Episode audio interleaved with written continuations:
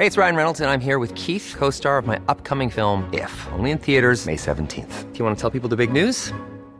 All right, I'll do. Sign up now and you'll get unlimited for $15 a month in six months of Paramount Plus Essential Plan on us. Mintmobile.com slash switch.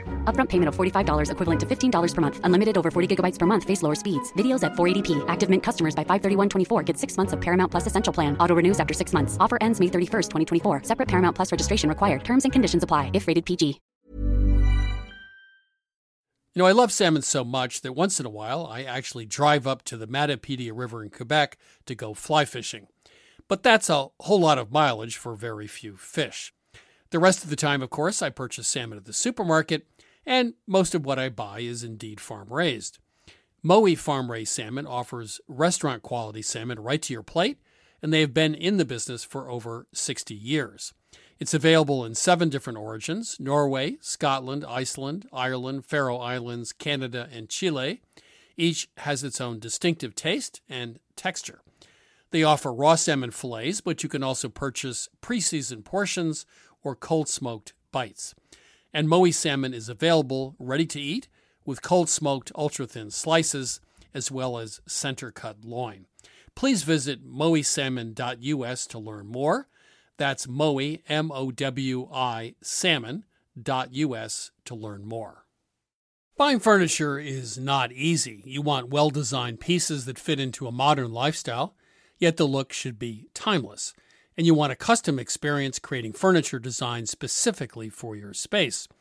My suggestion is that you check out Cozey, a North American company that thoughtfully designs furniture for modern living. Their high quality products are delivered quickly and are easy to assemble. Cozey also offers a great range of coffee tables, washable rugs, wall shelving, and credenzas.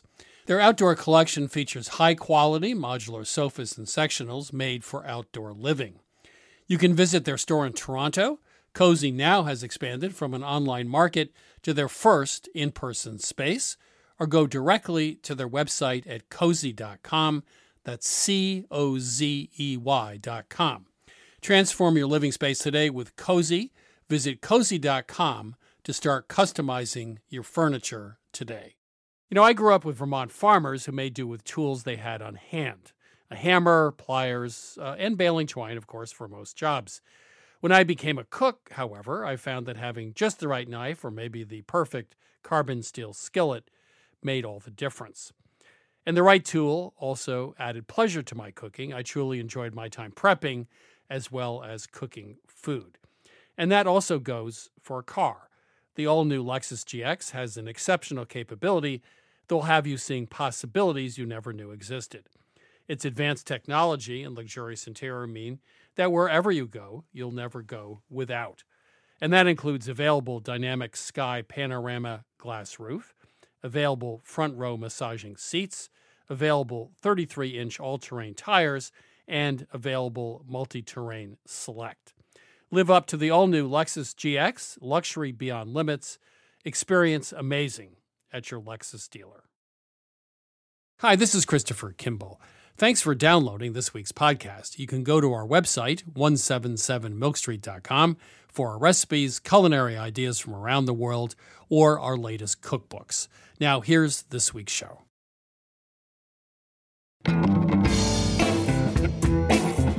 This is Milk Street Radio from the Public Radio Exchange, prx.org. I'm your host, Christopher Kimball. Nutrition is really complex. And aside from the most general advice, which, as you know, I encapsulated in my seven word mantra eat food, not too much, mostly plants, after that, it gets really messy. That was Michael Pollan, author of The Omnivore's Dilemma and more recently Cooked a natural history of transformation. I'll be speaking with him later in the show. First, it's time to chat with Rayna Jhaveri at Milk Street about this week's recipe. Hi, Raina. How are you? I'm well, Chris. Thank you. This week, one of my favorites. I love puddings. All English desserts, I guess, are puddings because that's what it says on the menu. This is sticky toffee pudding, but it is sweet on sweet. Chris, British puddings, like American desserts, can be really, really sweet. But I think we've entered the new age of grown up versions of our desserts. So, a couple things about this recipe it uses rye flour, which is all the rage these days. Uh, we mix this in the batter with all purpose flour, and it gives a much more complex and nuanced nuttiness to the cake, which I love. We use dates, which are sweet, but we put them through a food processor that gives us a really nice texture. And we use coffee, and there's some bitterness in the coffee, and it also adds some nice color to the cake. So some sugar, egg, spices, everything else to make the batter. So when you're done with that, here's the question: Do you actually have to steam this like in, in a special mold, like you would in England? So good news for you. This is not we're not doing it the traditional way they do it in England, but we're using a Bundt pan in your regular oven. And the one thing we're doing differently is taking aluminum foil, covering the Bundt pan really tightly with it, and that helps keep the moisture inside the cake while it's baking. So no special equipment, but you still get a really moist, dense, rich cake at the end. Okay, the cake's nice, but what about the sauce? That's always the best part. I knew you'd want to talk about this because this has the other rye ingredient in this recipe, and that is liquid rye. We're going to use a spicy rye whiskey in our toffee sauce. I think you'll be very happy about that. A, is there a theme here, Rayna? I, rye on rye. That's very good. I think we figured you out, Chris. So we, we make lots of this toffee sauce. It has lots of the rye whiskey in it, and some of it goes over the cake, and there's plenty left over to drizzle over individual slices when we serve it. Perfect. Sticky toffee pudding reimagined, rye flour, rye whiskey, and you don't actually have to steam it. Thank you, Rayna. You're listening to Milk Street Radio. I'm your host, Christopher Kimball. You can find this week's recipe on our website, milkstreetradio.com. All of our shows are available on iTunes, Stitcher, and TuneIn, and also at milkstreetradio.com. Now let's take some of your cooking questions with my co-host, Sara Moulton. She, of course, is star of Sara's Weeknight Meals and also author of Home Cooking 101. Welcome to Milk Street. And who do we have on the line? This is Julie from Brooklyn, New York. And I imagine you have a very good question. Oh, thank you. I'm so excited to speak with both of you. My family and I went to Japan this summer, and we really enjoyed the many wonderful meals that we had there. So we often use some of the standard ingredients from Japan, like soy sauce, miso, mirin.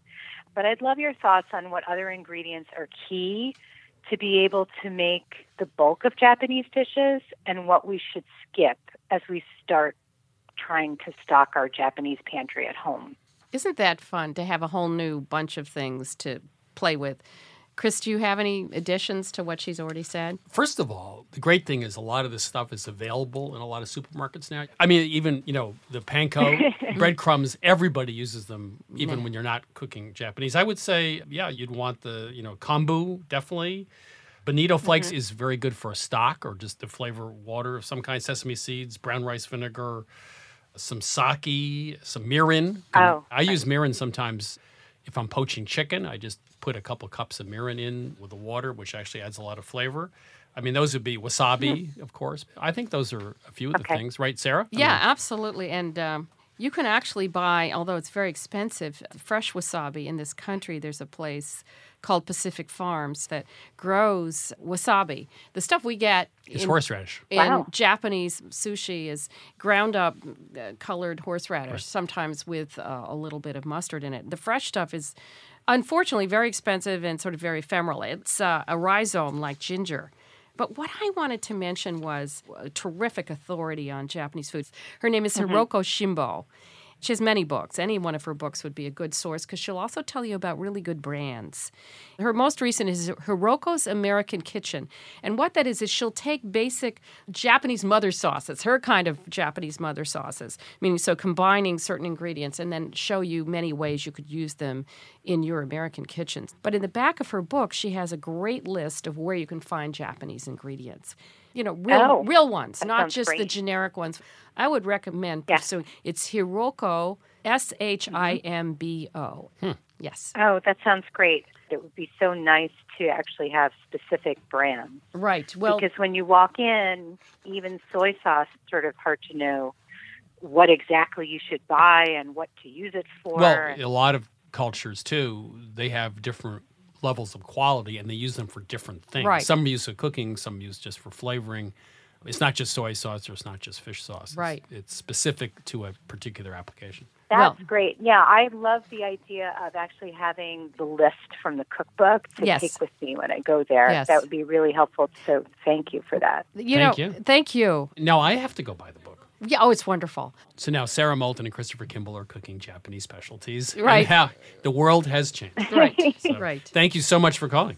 Thank you Yeah. for having me, and we're very excited for the coming issues of Milk Street. Thank, you. Thank you so much.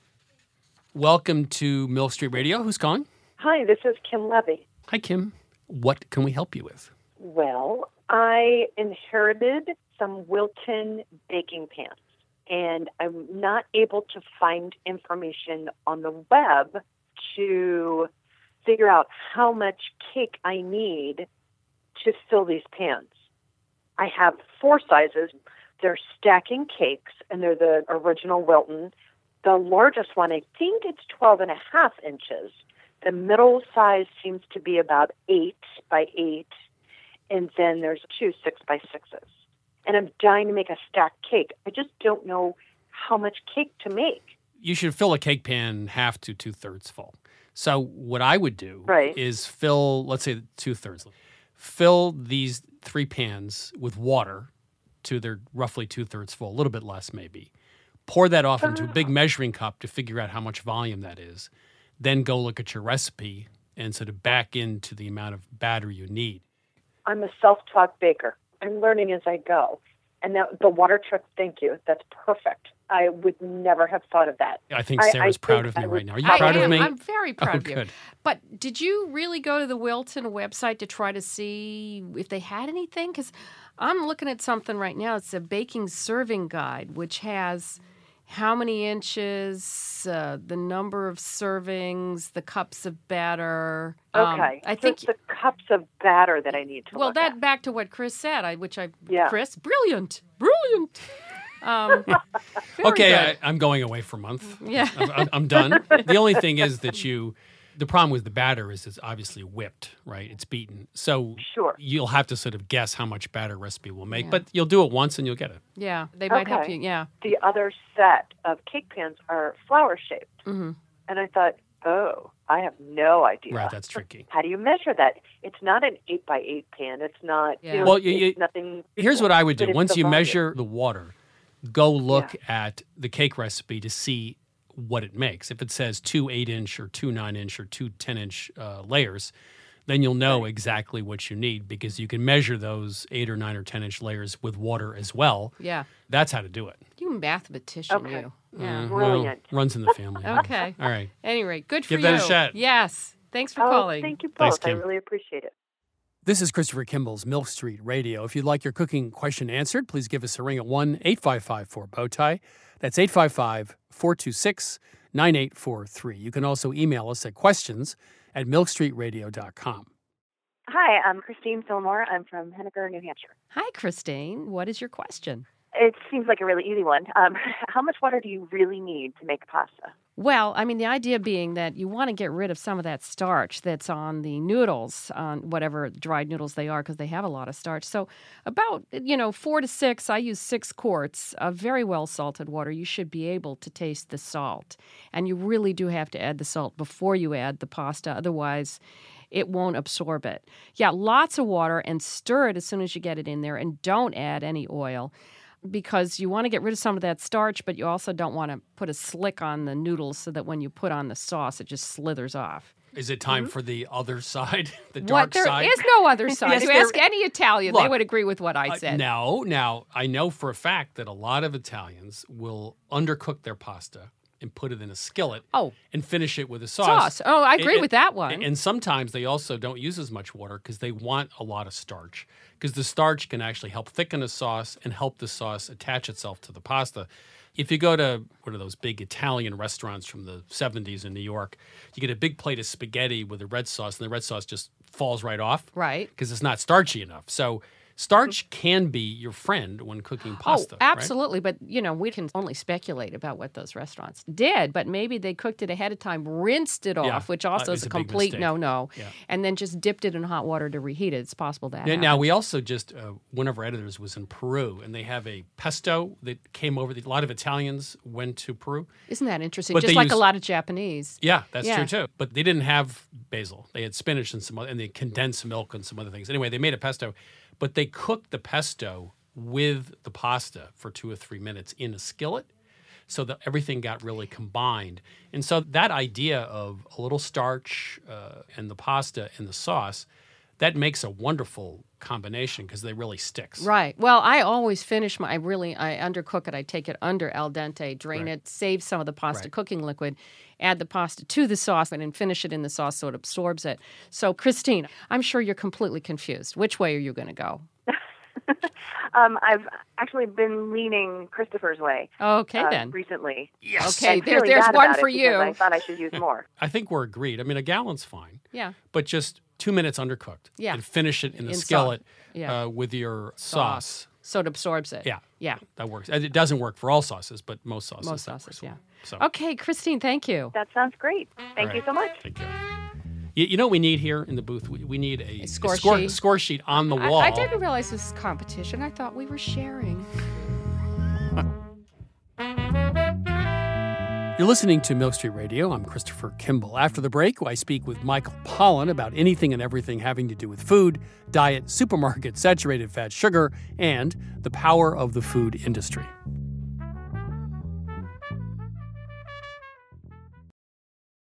I'm Christopher Kimball, and now here's a word from our friends at Allagash Brewing Company, who love food as much as we do here at Milk Street.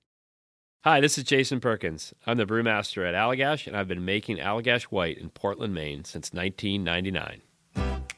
So, a white beer is a very old style of beer. Traditionally, it was brewed with spices of some type, typically coriander and orange peel. And I think one of the things that makes Allagash White distinctive and different is the rare combination of complexity and drinkability. And it's sometimes remarkable to stop and realize that I never get tired of it. You know, I'll open a can or I'll pour a glass and the first sip, and I'm like, man, this beer is good. there are a lot of different ways that folks can enjoy an Allagash White, and here are some of the examples of what folks here at the brewery like to do. My favorite thing to pair with an Allagash white is simple, beautiful seared scallops over a bed of fresh greens with blood orange and shaved fennel.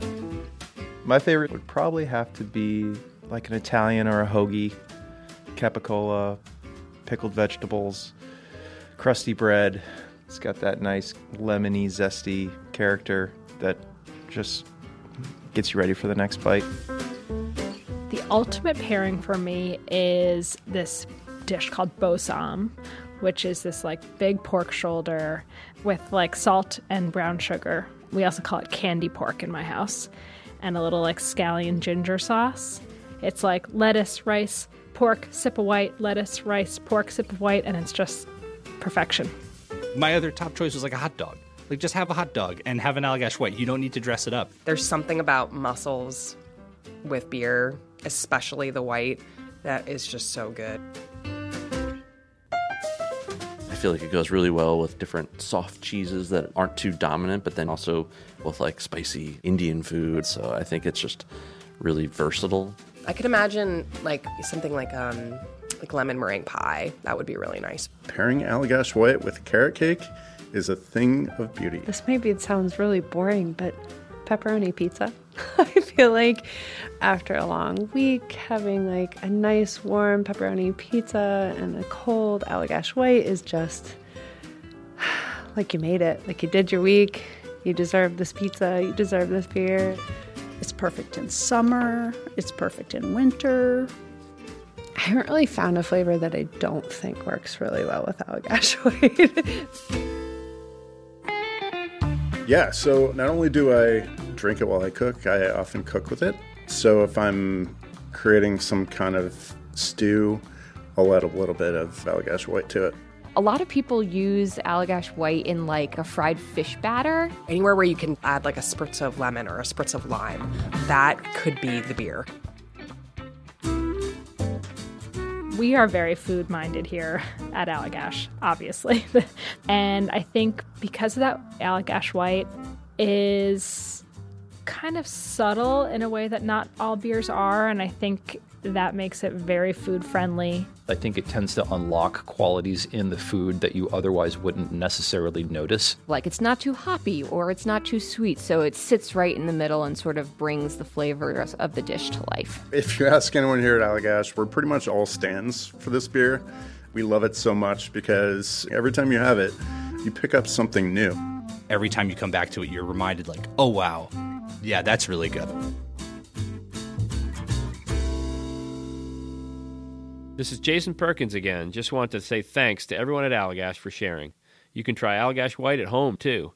Head to allagash.com slash locator to find Allagash White near you. For 21 plus only, please drink responsibly. Allagash Brewing Company, Portland, Maine.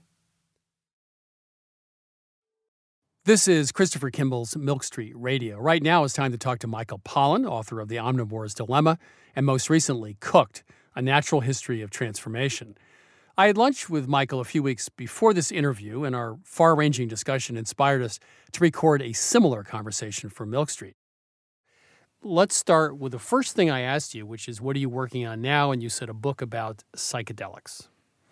Yeah, it's a bit of a departure. I'm working on a book inspired by an article I did for the New Yorker last year about the renaissance of scientific research into psychedelics such as LSD and psilocybin. And it turns out that these drugs, which were a very vital part of psychiatric research in the 50s and early 60s, before they became so controversial and then were banned, are very useful, apparently, in treating some various mental conditions, including uh, anxiety at the end of life, depression, addiction. And uh, so I'm taking a look at the, the, you know, following the labs where this work is going on and exploring the. Uh, oh, the history of the psilocybin mushroom, which is really fascinating. I guess that's the food co- connection there, is that mushroom. But you eat them in very small quantities and they have very unusual effects. Does this fit into the very modern and new concept of the body being a drug factory itself? I mean, we manufacture our own drugs all the time. And so the idea of these outside drugs it's less outside and inside. It's that our body consumes and produces drugs constantly. Yeah, and there are neurotransmitters that our brains produce that have a lot to do with our mood and our um, outlook on things. And it, there's no question that these drugs are kind of hijacking those systems in one way or another, and that there are probably endogenous or, or you know, body produced versions of psychedelics that that kick in at, at moments of great crisis for the individual and might explain things like dreaming too and, and uh, other kinds of hallucinations. You know, the whole thing started, they started looking at LSD thinking they had a, um, a way to model schizophrenia and that you could induce a temporary psychosis with these drugs and that this would be very helpful in understanding schizophrenia. And it, and it prompted all this neurochemistry. And some people say that we really wouldn't understand the whole idea of the neurotransmitter networks like serotonin if it had not been for LSD. I just finished a book called What a Fish Knows. Uh, you may have read it. I don't know. No, I haven't. A fascinating book. It, it, it makes a, a, very strong case that, that fish actually are sentient beings and uh, can use tools and, and are able to think. And it's fascinating. Do, do you think that someday someone might write a book called What a Plant Knows? That is, the plants actually can think or, or closer to being humans than, than how we currently perceive them? Well, I happen to believe plants do have a form of consciousness. It's not our form. And by consciousness, I essentially mean awareness of their environment and an ability to act on that awareness. You know, two or three years ago, I wrote a piece for The New Yorker called The Intelligent Plant. And, you know, using the word intelligence when you think of plants seems really weird. But if you define intelligence as, as simply a problem solving ability, a set of survival skills, where you can confront a problem in your environment and figure out how to deal with it, Plants definitely have that. I think we have underestimated them in many, many ways. For example, there are, what is it? I think the lima bean. If you have lima beans in your garden, when they are beset by certain pests, they send out a signal in the form of a volatile chemical that summons another insect that will eat the one that's molesting them. Hmm. So they'll they'll actually like make a 911 call and bring in other insects to do the job that they can't do themselves. And it all makes sense when you consider that plants are creatures that are rooted in place. So they can't they don't have our survival strategies. And so all their evolutionary time and effort has gone into uh, biochemistry, developing these remarkable molecules, some of which, by the way, are, are the psychedelics, in order to manipulate mammals, either to get them to do things for them or get them to stay away uh, or kill them. They're they're incredibly sophisticated in their ability to manipulate mammals. And the fact that the mammals don't give them any credit for this is probably all to their advantage because they'd rather be thought of as stupid. As soon as you put plants into time lapse, you realize how much personality they have hmm. and how much awareness they have. Yeah, we'll find out actually humans are at the bottom of the, the ladder of, of social organization and sentient behavior. Um, let's move to food. You walk into a grocery store there's obviously a, a, science to how they organize the store. Uh, I've interviewed people about that before. Uh, how would you change how a grocery store is organized? Oh, that's a good question. I mean, grocery stores are, are organized around a, a, particular goal, which is obviously getting you to move through as quickly as possible and buy as much as possible. And in some cases, slowing you down to make sure right. that you don't just run in and grab the quart of milk. I guess I would I would try to make it more like the shopping experiences I enjoy, which is farmers markets. You know, in a grocery store, everyone follows the same path, right? It's this kind of counterclockwise uh, path, and since everyone's on the same path, you don't bump into anybody. Hmm. And one of the really nice things about farmers markets in general is people walk down. It's usually one big aisle, and they walk down that aisle and often they'll scout and then they'll walk back up. And so you have a lot more social interaction that happens. It becomes a really a civic space.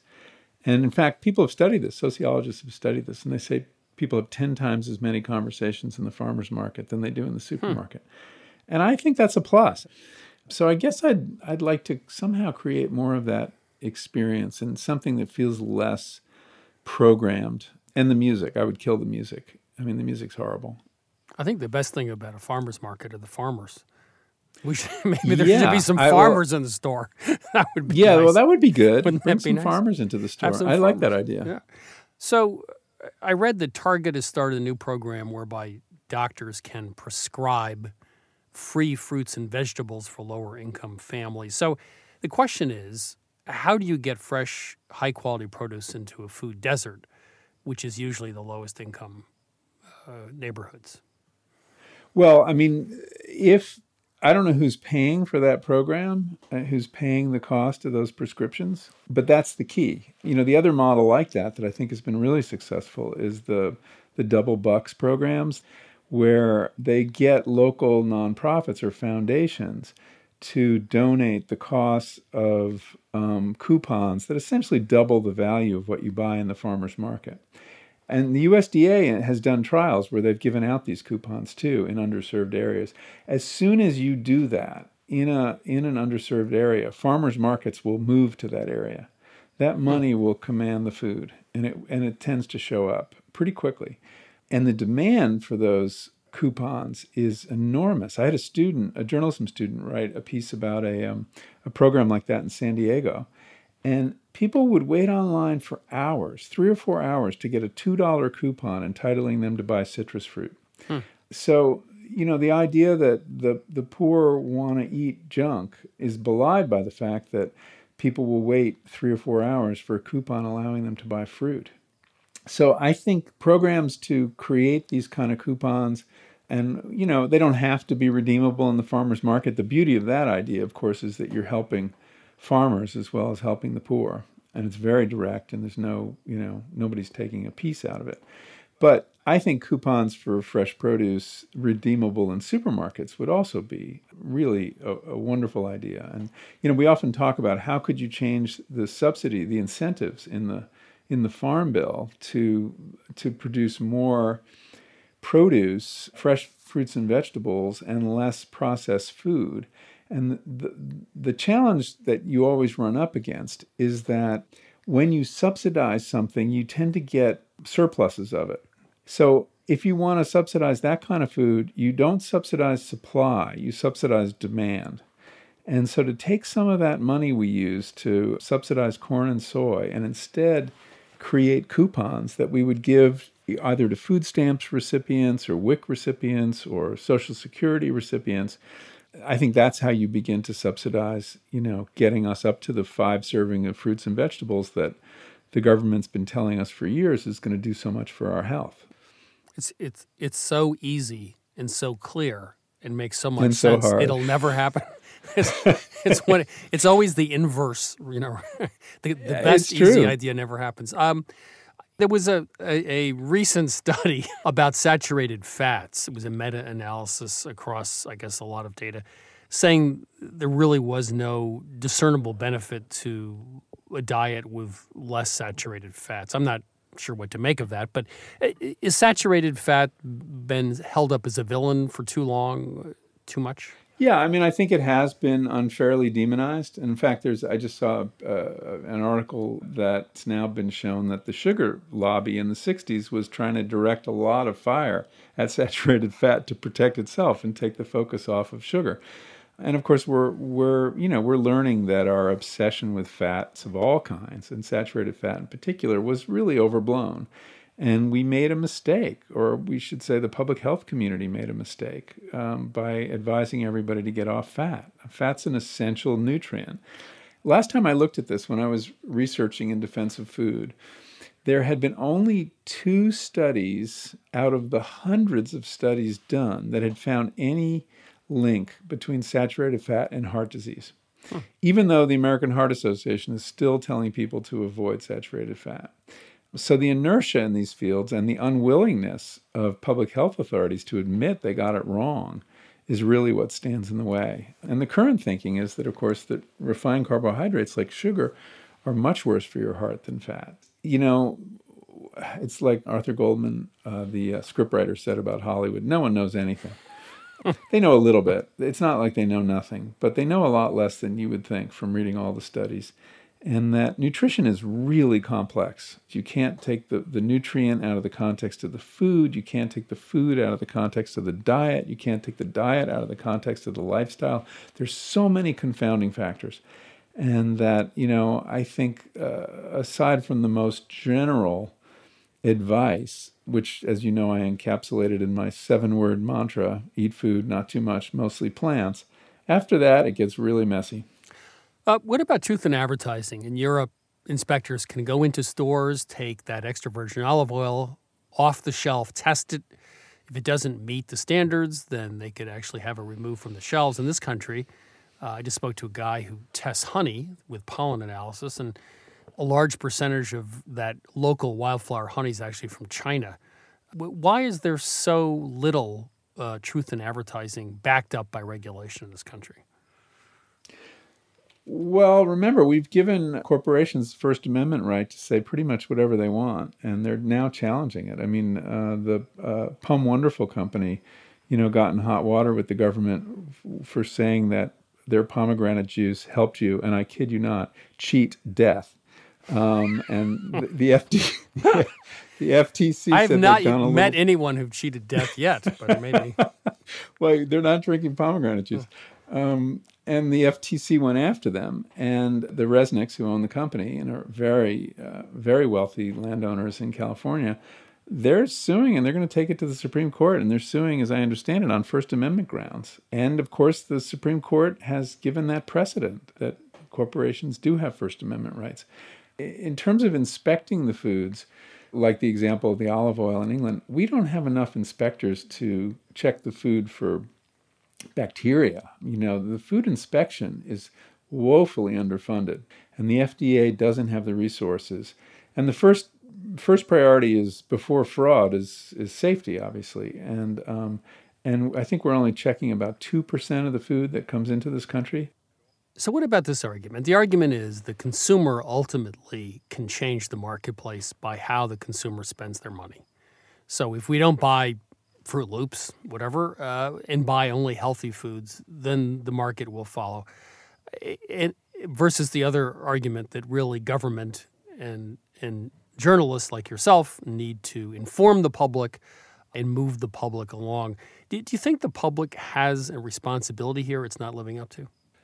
Uh, yeah, but the Republic needs to be informed. I mean, the, you know, the the GMO labeling is is the classic example. I mean, if you want to let the public decide whether this is a good technology or not, you you have to equip them with the information to make that decision.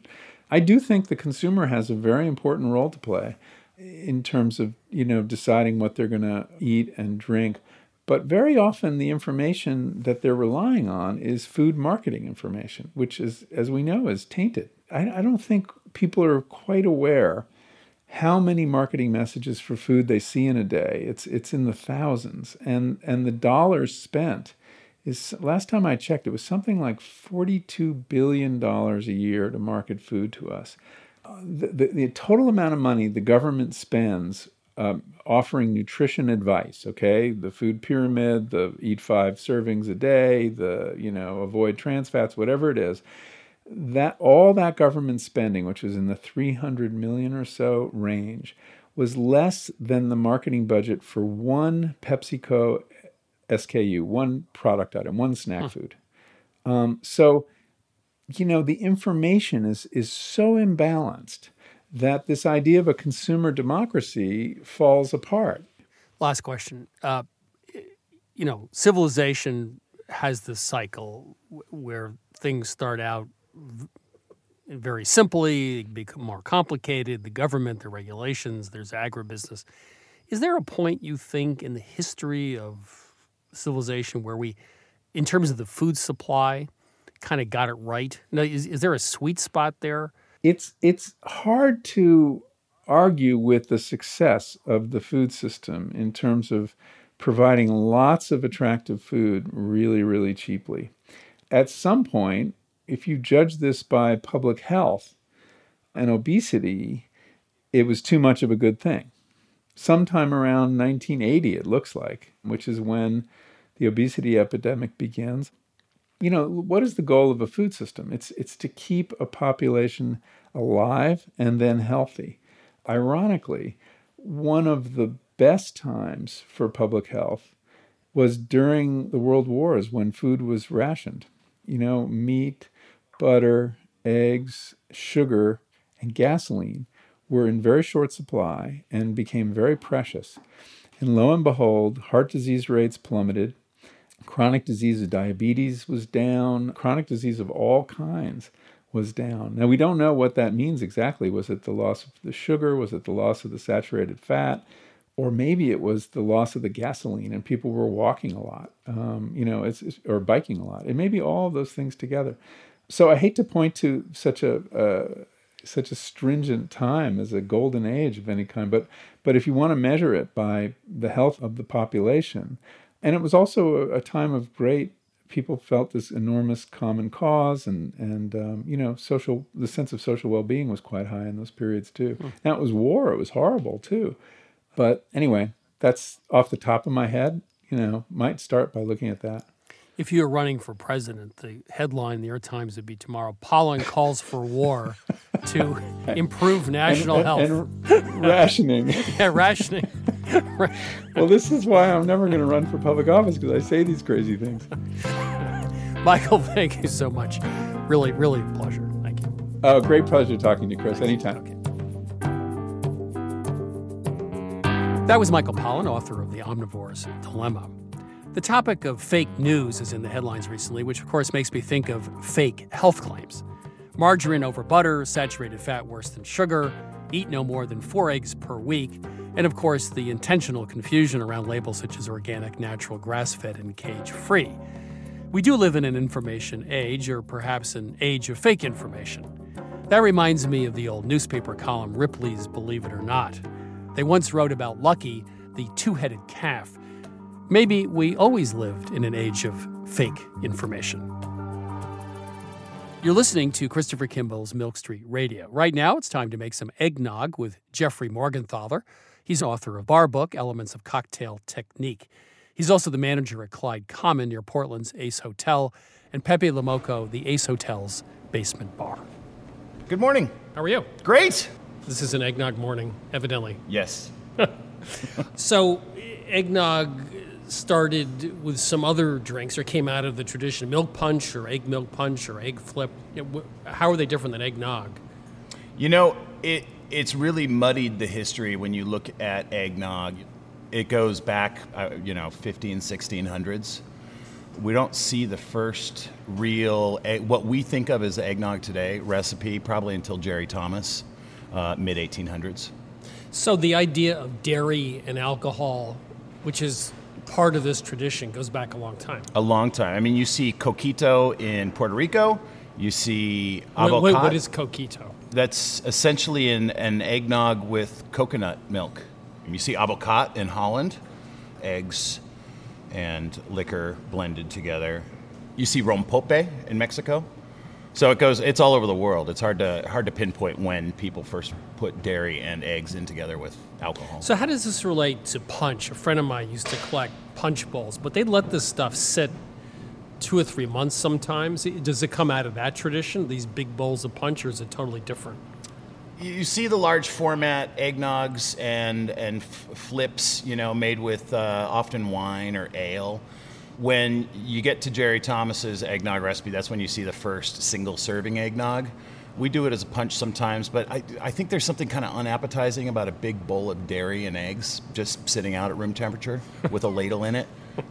Are you feeling lucky today, Yeah, sir? exactly. Um, and the term nog, where does that come from? Probably comes from noggin, which I think refers to the fireplace poker that was used Hmm. to heat a flip Okay, so are we going to do a traditional eggnog? Are we doing your version of eggnog? What are we doing? We're going to tweak it a little bit. You know, our thought was that, you know, original eggnogs and flips used brandy. We wanted to mix it up a little bit. What is tequila but agave brandy? So we're using a really nice añejo tequila and pairing that with a Amontillado sherry, which is dry and nutty and is going to go great with the earthy tequila. Okay, so let's let's do it. All right. So I like to start with just two eggs in a blender. I'm just going to start it on low speed. I don't want to I don't want to whip it into like a cake batter. And then I'm going to slowly add some superfine sugar. I'm adding it slowly because I want it to dissolve in the eggs. To that, I'm going to add two and a half ounces of Amontillado sherry and two ounces of. I've got this Fortaleza Añejo tequila. It's really earthy, but it's also got a lot of vanilla from the bourbon barrels. Already smells like eggnog. Six ounces of whole milk, four ounces of heavy cream, right in the blender. And that's it. I should point out you did this with the top of the blender off the entire time. I did. And the things got closer and closer to the top. Yeah. So, I've obviously done this before.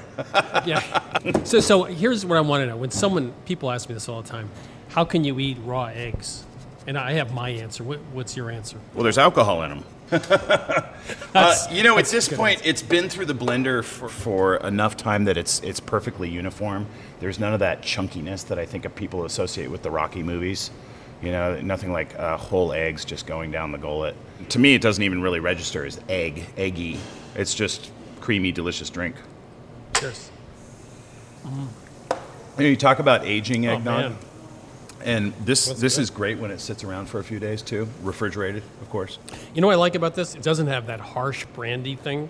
No. It's it's a little smoother and more subtle. and it contains Mm. tequila, but it doesn't really register as No. A margarita. Certainly doesn't look like one. That is fabulous. Jeffrey, thank you so much. This Thank is you. Um, a whole new world of eggnog, and it will change my breakfast plans around, the, around the holidays. Thank you.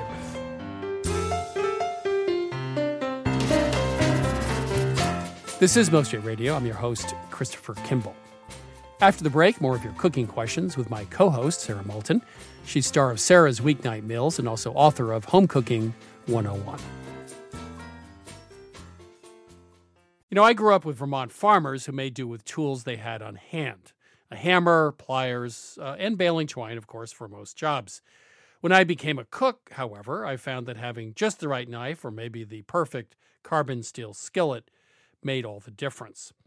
And the right tool also added pleasure to my cooking. I truly enjoyed my time prepping as well as cooking food. And that also goes for a car. The all new Lexus GX has an exceptional capability that will have you seeing possibilities you never knew existed.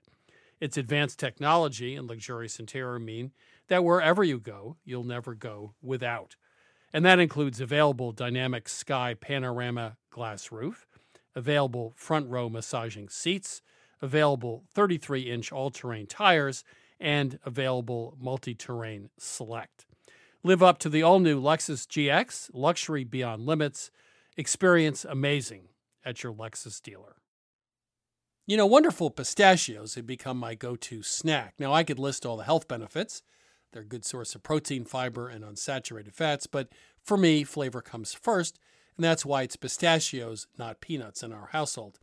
Wonderful pistachios come in a variety of flavors and sizes, including sea salt and vinegar, chili roasted, and smoke barbecue. Check out wonderfulpistachios.com to learn more. That's wonderfulpistachios.com. You know, I love salmon so much that once in a while I actually drive up to the Matapedia River in Quebec to go fly fishing. But that's a whole lot of mileage for very few fish. The rest of the time, of course, I purchase salmon at the supermarket, and most of what I buy is indeed farm raised. Mowi Farm Raised Salmon offers restaurant quality salmon right to your plate, and they have been in the business for over 60 years. It's available in seven different origins Norway, Scotland, Iceland, Ireland, Faroe Islands, Canada, and Chile. Each has its own distinctive taste and texture. They offer raw salmon fillets, but you can also purchase pre seasoned portions or cold smoked bites. And Mowi salmon is available ready to eat with cold smoked ultra thin slices as well as center cut loin. Please visit mowisalmon.us to learn more. That's Mowi, M O W I, salmon.us to learn more.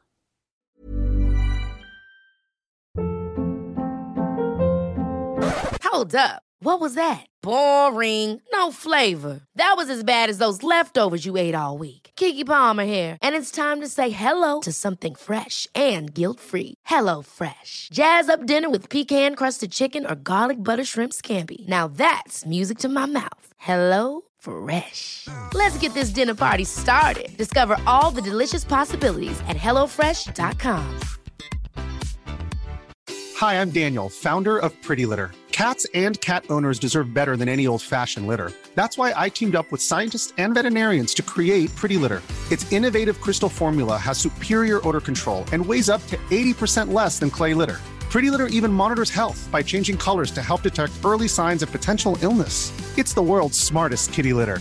Go to prettylitter.com and use code ACAST for 20% off your first order and a free cat toy. Terms and conditions apply. See site for details.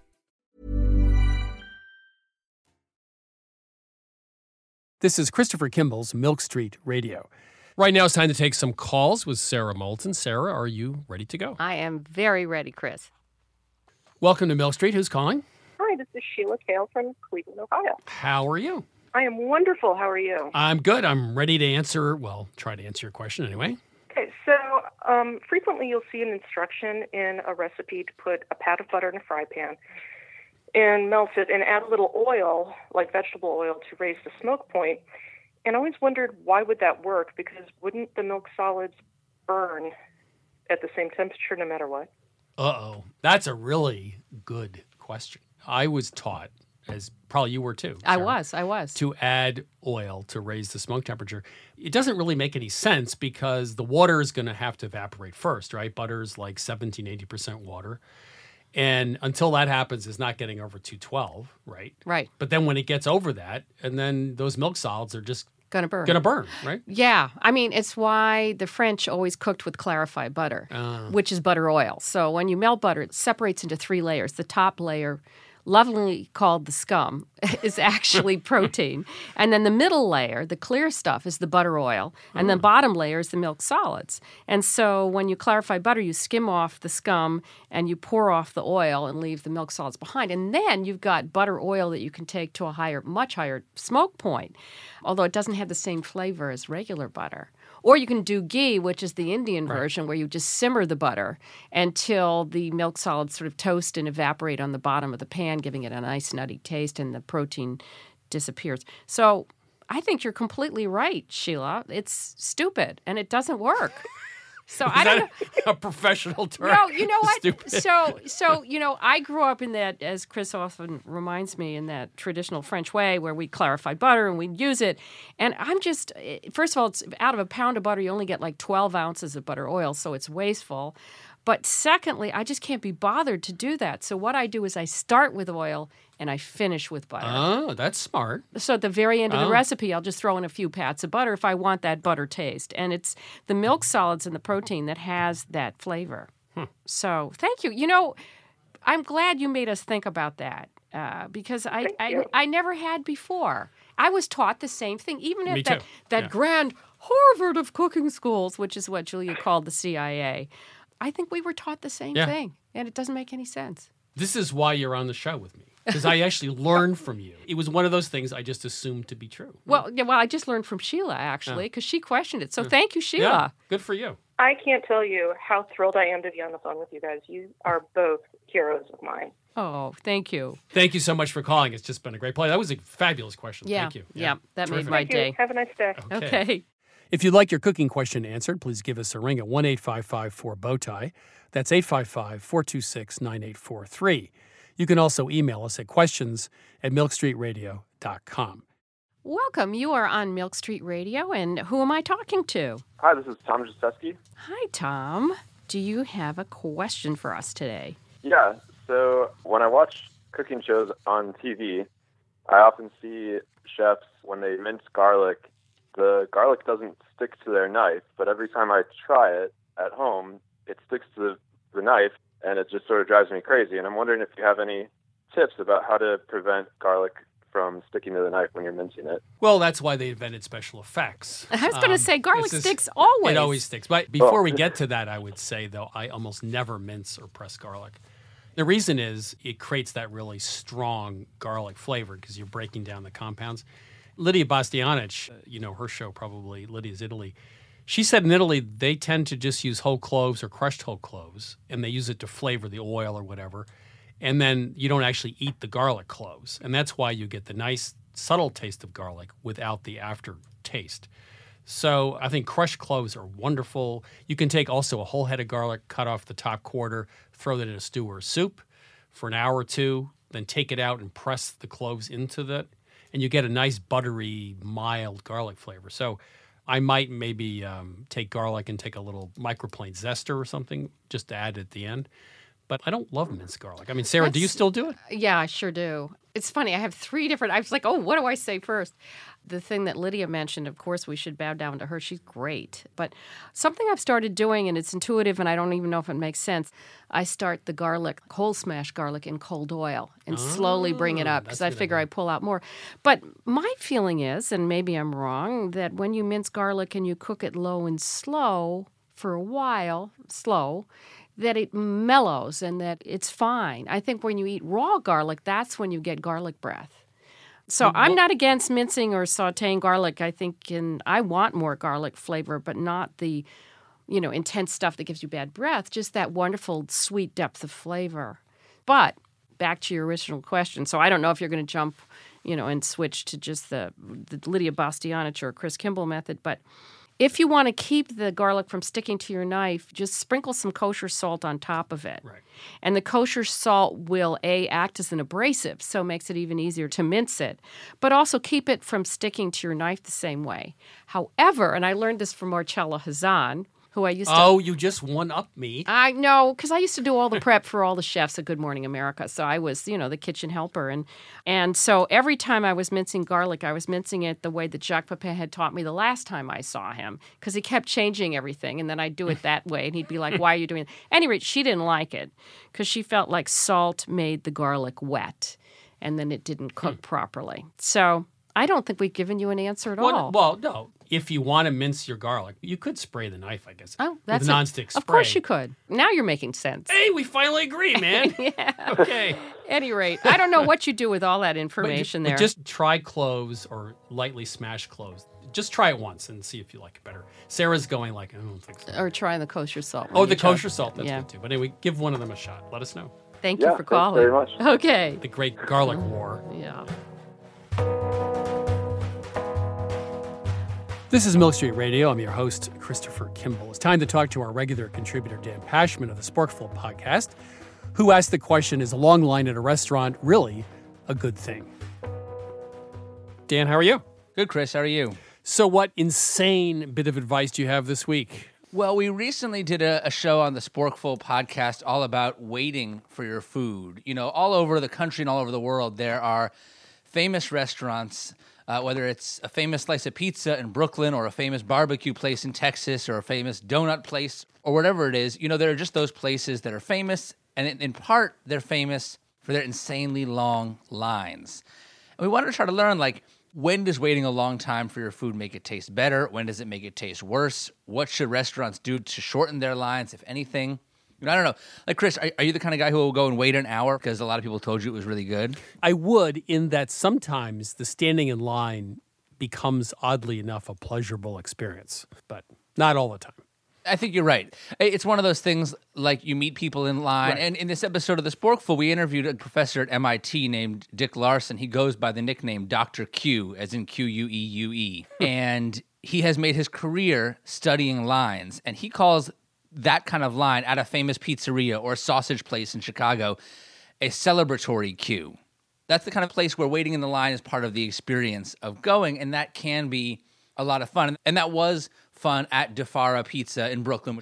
But you know, I waited an hour for a slice of pizza, and I was glad I waited once because it's pizza being made by this 79 year old man who's been making it in the same place for 50 plus years. He, you know, cuts the basil by himself for every single slice individually. It's a painstaking process.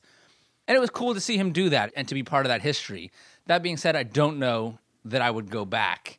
And we also learned a little bit about the effect that heat and dehydration can have on your appetite. And we learned in this episode of the Sporkful that those things can make you less hungry or feel less hungry, even if you aren't in reality less hungry. So we're turning slowly to the dark side of waiting.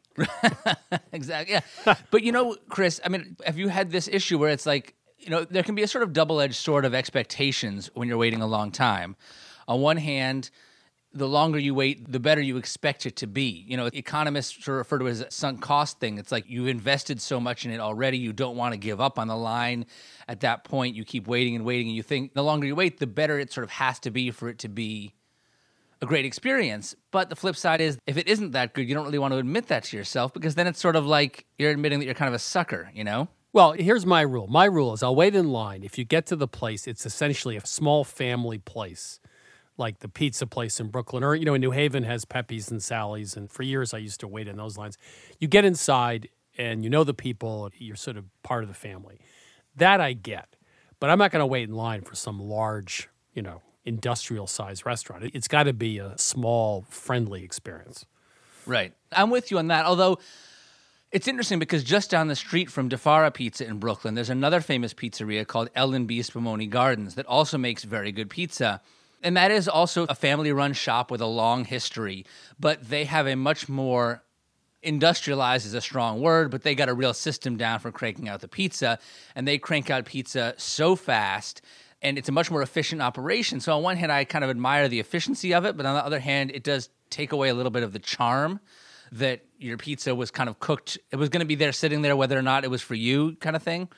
How do you feel no, about that? It's got to be the it's got to be the charm, and, and you can actually bring this discussion into the home because I, I have two theories, uh, which I've held to for 50 years in terms of preparing meals for guests.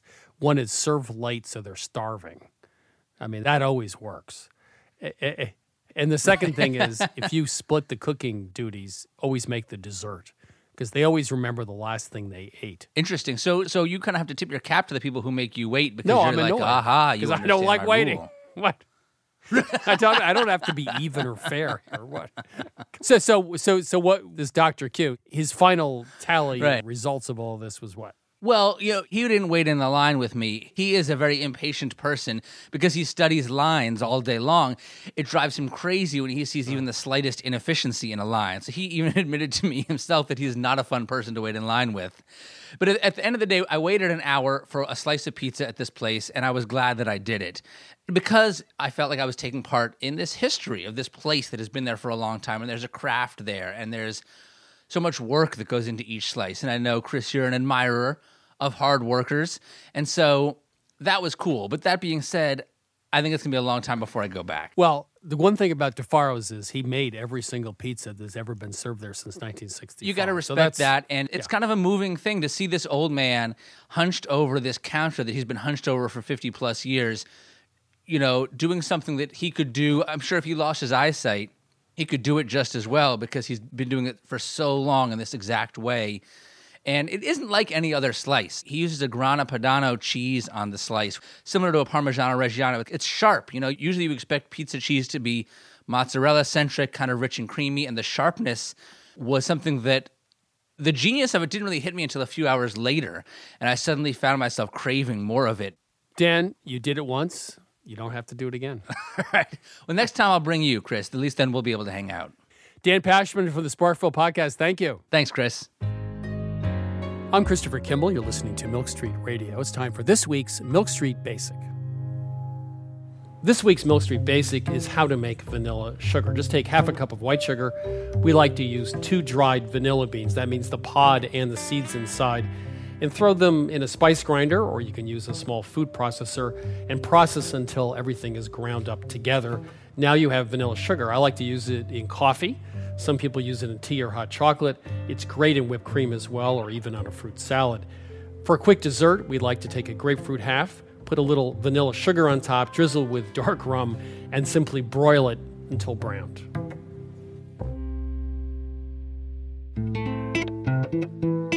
Thanks for listening to Milk Street Radio. You can listen to our weekly shows on iTunes, Stitcher, and TuneIn, and also on our own website, milkstreetradio.com. That's where you can also download each week's recipe.